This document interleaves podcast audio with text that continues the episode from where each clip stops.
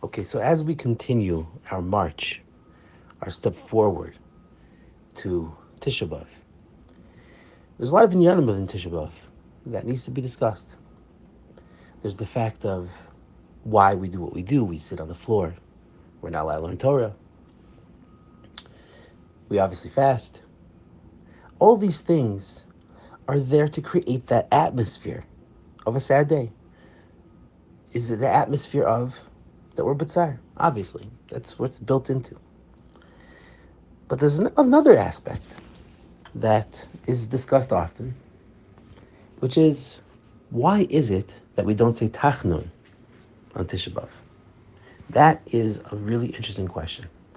Now, Tisha B'Av Kiadua, the saddest day of the Jewish year, the day where we discuss all the other difficulties and tribulations and trials that Klal has had, and to the extent that some Rabbanim said that we shouldn't even have any other commemorations of bad days, it should all be focused on Tisha B'Av itself because this is the day of Tsar for Klal.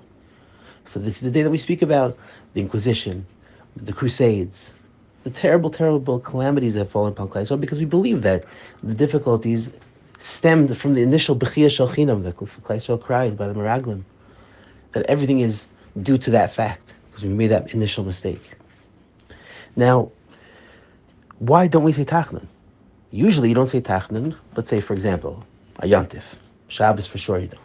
Erev Shabbos, when even in preparation, Erev Rosh Chodesh, when it's in preparation of a good day, of a positive day, we don't say Tachnun.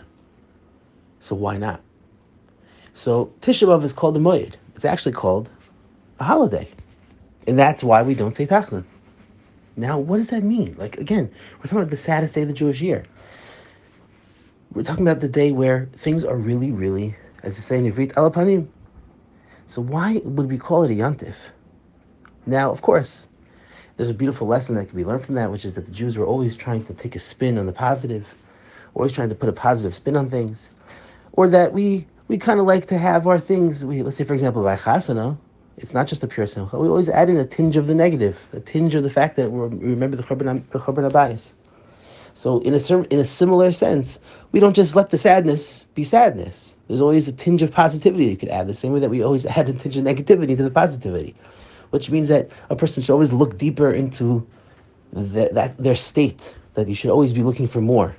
That's one aspect you can learn. But the lashon moed, you know what moed means actually? Moed means lashon vad. What's a moed? Moed is a holiday.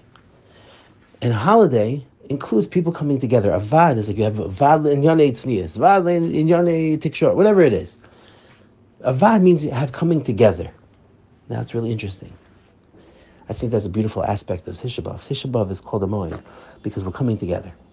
Because when we're sitting together and we're ba'avelis, and we, something that we spoke about in the past, that we're one family, that we have that recognition that we're one family, that we feel the pain together Something that I unfortunately did not have. My brother passed away. My brother passed away literally at the height of Corona, and I had nobody come to Menachem Avel. I didn't ask. I didn't want anybody to come to Menachem Avel.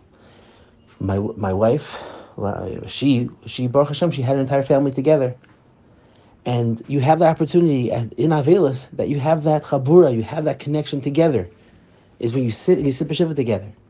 And Ad Hayom, I still don't feel 100% shalom by that because I didn't have that essence, that element of the chabura, of the hisyachdus, of the va'adus coming together. But we can tap into that aspect of Tisha B'Av, which does have that inyan of connection together, of vad. That's a, a, that, a very practical aspect to really think about as we go through the nine days.